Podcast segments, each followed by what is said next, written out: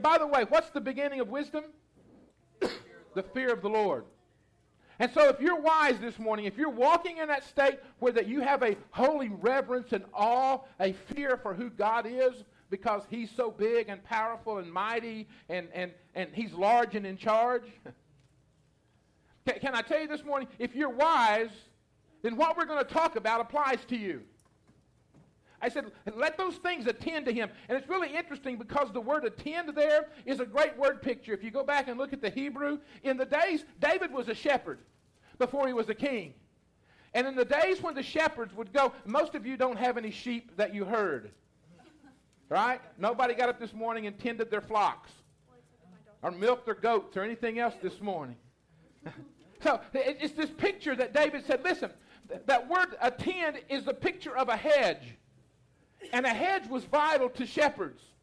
Because a hedge was like, we would think of it as a, a walled in area, or in some senses, it was just live growth that they, would, that they would tend, and it would provide a barrier.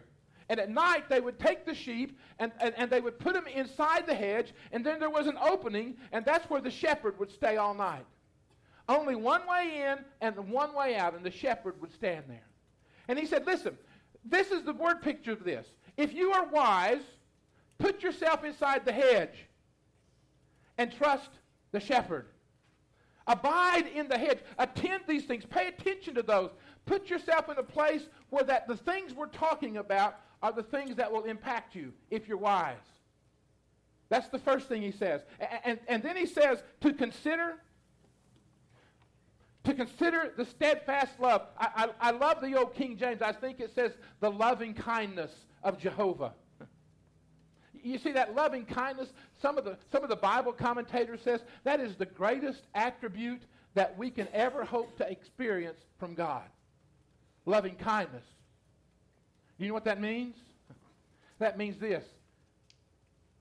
That even if you're less than perfect, even if you mess up, even if you really make a lot of mistakes, God does not disown you. God does not disown you. You, you see, grace is getting grace is getting what we don't deserve. Loving kindness, mercies, is not getting what we do deserve. Listen, you need both of those in your life. Because without grace or without mercy, without grace or without mercy, the time will come when God's going to stand right here and you're going to be standing right here and he's going to say to you, "Why should I let you in my heaven? It's my heaven. I built it, I own it, and what right do you think you have to be here?" And without grace and without mercy, we don't have an answer. Tomorrow, when you go to work, tomorrow, when you go to school, tomorrow, when you deal with all kinds of issues in your life, you need the loving kindness of Jehovah God. And the greatest place to find that is when you're standing inside the hedge. Because he's standing between you and those things that will come against you. If you're wise, if you're wise, you'll pay attention.